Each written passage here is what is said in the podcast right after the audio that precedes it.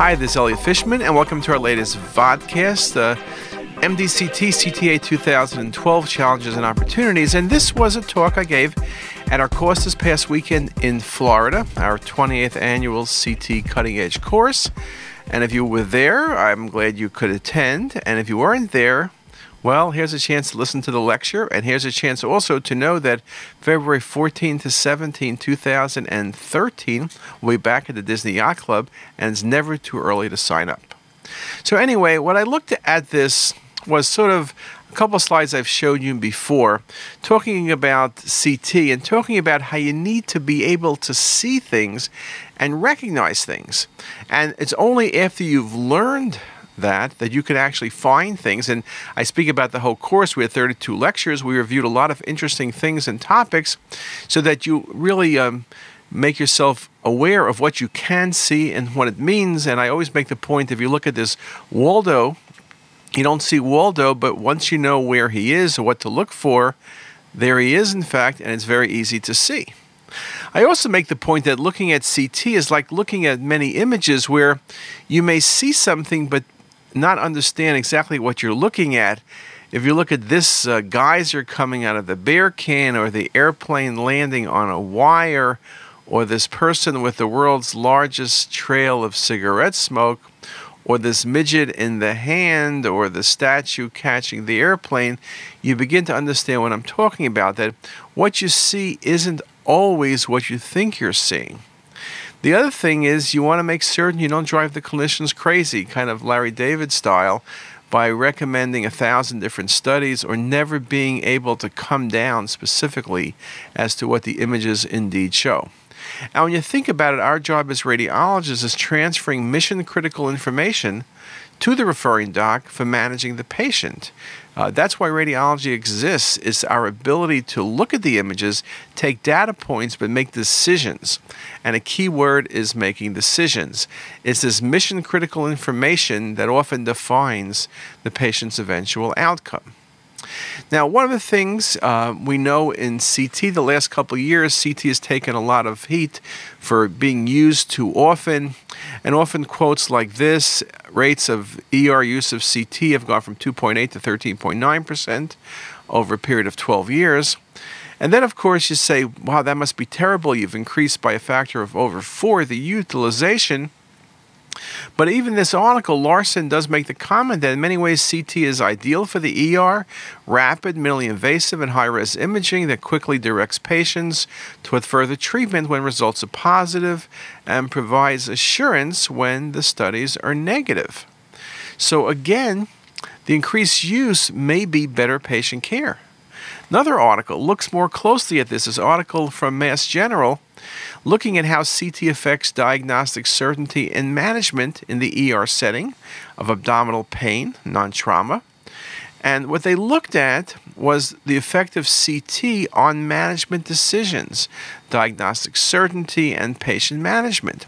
Well, very impressively, they found that the um, use of CT increased mean physician diagnostic certainty from 70.5 to 92%. Very impressive. Management plan was changed by CT in 42% of cases. Surgery was planned for 79 patients before CT, while a quarter of these patients were actually discharged after CT. So you can see massive impact both in terms of certainty and in terms of changing management. Very, very impressive.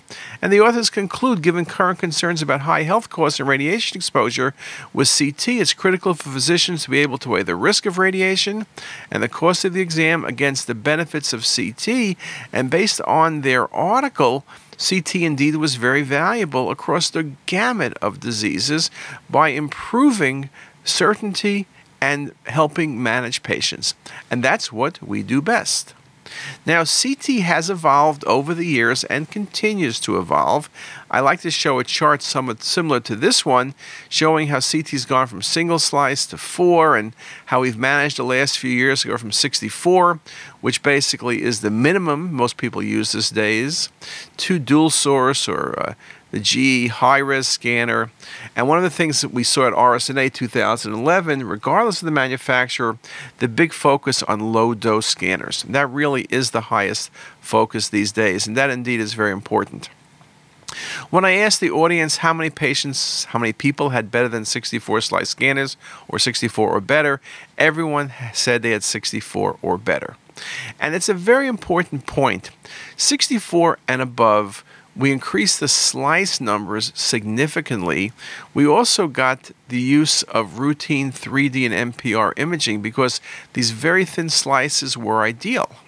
Now, with this improvement, the scan times have decreased, so the success at doing a good study has definitely increased. We can do now chest or abdomens in under a second with dual source imaging, for example. But spatial resolution still is typically in the 0.3 to 0.4 millimeter range. So that's not changed um, at all for the most part over the last couple years.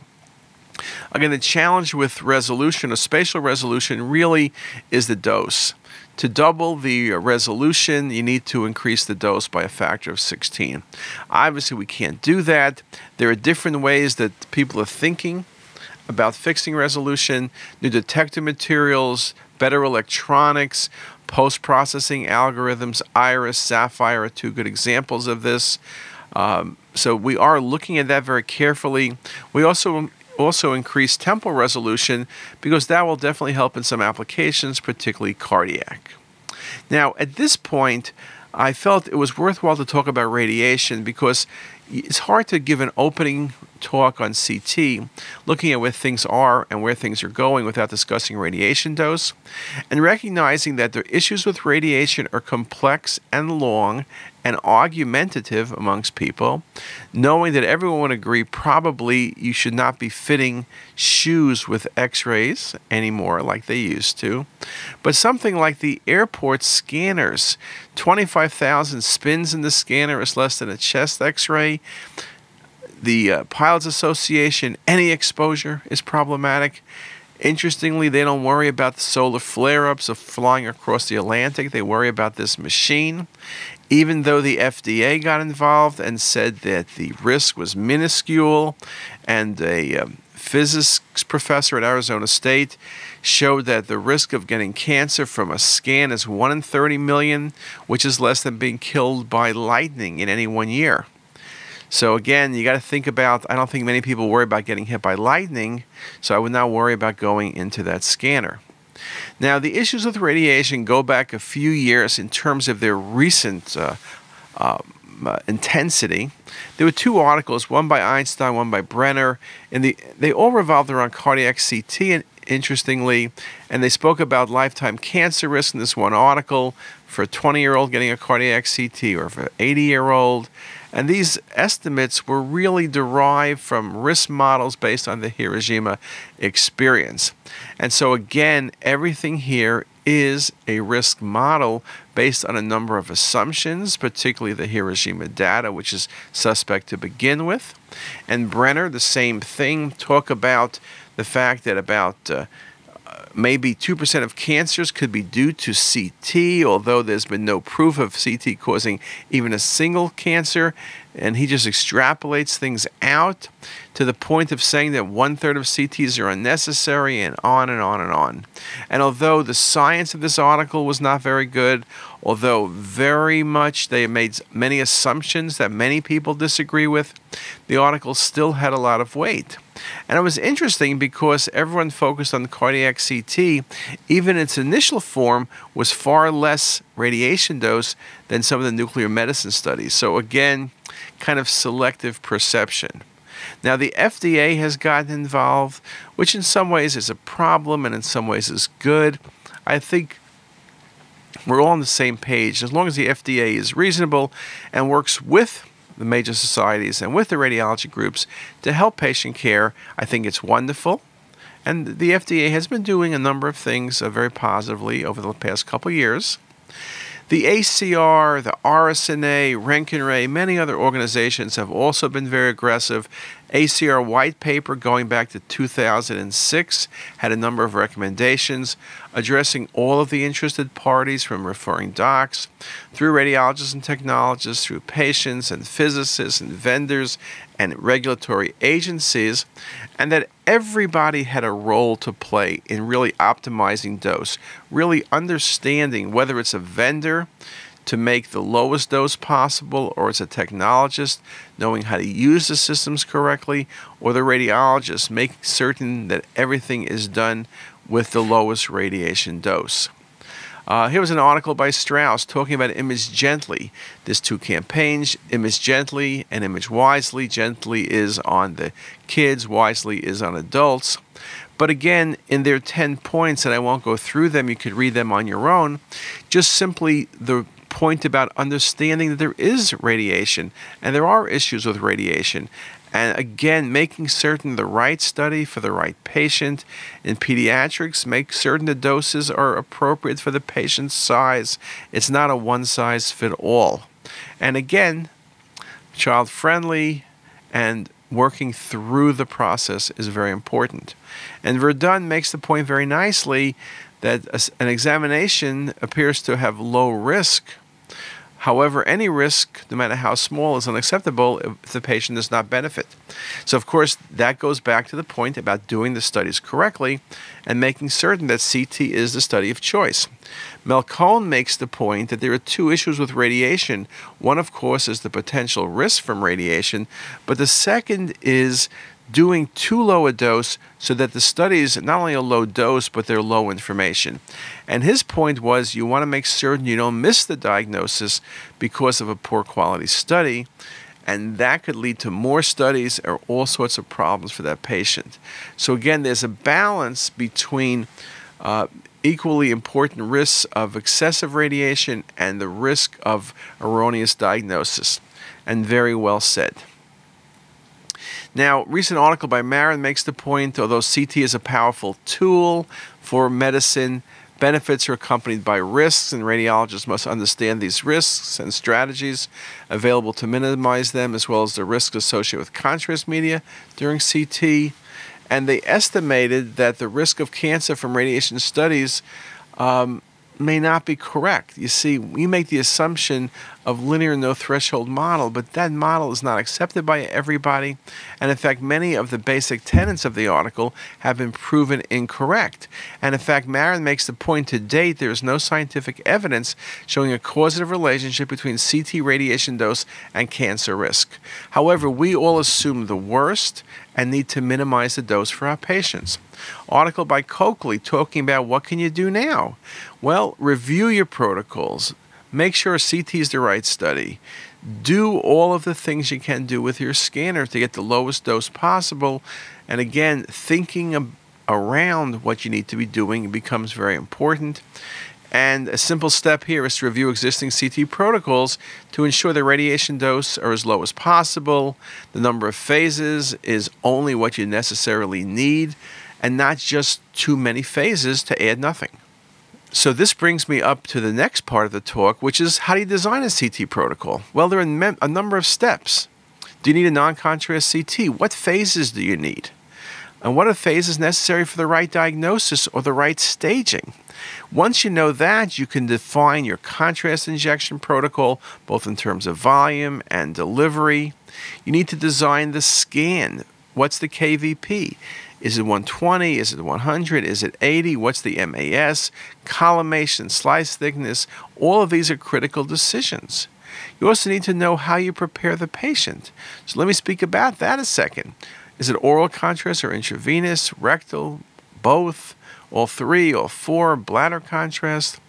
And if you don't know, a lot of this information is on CTisus, and hopefully you've seen our protocol section.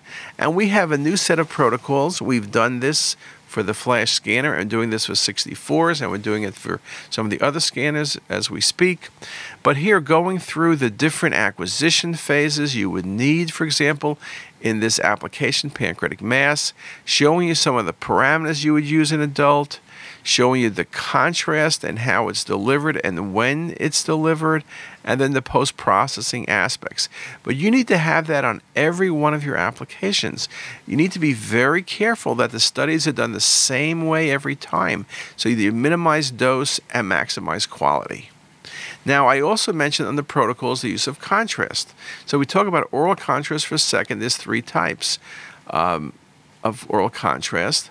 But we're going to talk about that as well as volumes and timing. So when you talk about oral, we talk about water, we talk about Omnipaque 350 and Volumen. So let's talk about um, Omnipaque first. And we're talking there about a positive contrast media, very well tolerated by patients. And in fact, patients do like it by a factor of 4 to 1 over any other contrast agent. Here was an article looking at patient satisfaction. Uh, patients tolerated well and uh, 81% preferred it to other contrast agents. So again, a very important contrast, has good transit time. Can, we use it for cases like oncology, where we're looking at uh, many of the issues with nodes in the mesentery. It works out well. You can see it here with a lymphoma with contrast in the mesentery. See it in 3D as well with a large mesenteric mass. I do like positive contrast when I'm leak, looking for a leak or a fistula. Here's a great, great, great case of pneumoperitoneum. You can see actually in the duodenum second portion there's a track and there's a fistula present and you look carefully, there's free air and there's the perforation. Look at the contrast layering out within the fluid in the abdominal cavity. Just a wonderful case of a perforated duodenal ulcer. And there, the positive contrast indeed worked very nicely, showing you the entire process. When you look at the small bowel, water tends to be a contrast agent we use for dedicated small bowel imaging, whether it's for Crohn's, whether it's for ischemia, whether it's for uh, GI bleeding, though we also, as I'll show you, we use volumen. Water works nicely as a neutral contrast agent. You really can see the vessels well, so you can see here the prominent vasa recta in a patient with Crohn's disease. And when you look at the volumes over the MIPS, you can see the strictures better. But again, that neutral contrast, water works very nicely. The downside with water, and the only downside is if a patient's not obstructed, water gets resorbed quickly. Uh, so that can be a challenge, but in this case, you can see the strictures nicely. In this case, you can see the mass in the mesentery with calcification, desmoplastic reaction, classic carcinoid type tumor. And here it is again without any positive contrast material, but very good visualization of the bowel and very nice visualization of the changes in the vasculature, particularly the involvement of the colic branches, middle colic, off the patient's SMA. Just very, very nicely seen. And you can see here as well. So we do get a very good look at the vasculature in the face of neutral contrast agents, something you'd have a problem with in the face of positive contrast agents. Now, we also do something called CT enterography. It's a neutral contrast, but it's different than just giving water. What this contrast does, volumen, it brings water into bowel. It has a lot of sorbitol in it, which can give you diarrhea. But most patients get very mild diarrhea, but a lot of fluid in the bowel. It distends the bowel with fluid. And the protocols typically are either giving two or three jars of this agent, and you give it over 10 minutes. So typically we're scanning about 30 minutes out. You can see nicely in this case good visualization of the patient's small bowel. It looks a bit dilated, but volumen does dilate the bowel because it improves fold thickening and increases the amount of fluid within the bowel which you can see here, a nice example of polypoid lesions in a patient with polyposis syndrome in the duodenum, which can be very easy to miss on CT axials, very nicely shown in the 3D map. What else should I mention? Well, the last thing I want to talk about probably will be contrast. So let me just do this briefly. You go to CTisus, we've just updated our contrast section, and you go to iTunes Store, and we have a new application which is for free on CT protocols, and we have thousands and thousands of happy users. Well, things to remember with contrast there's still a risk related to contrast, and we need to minimize the risk.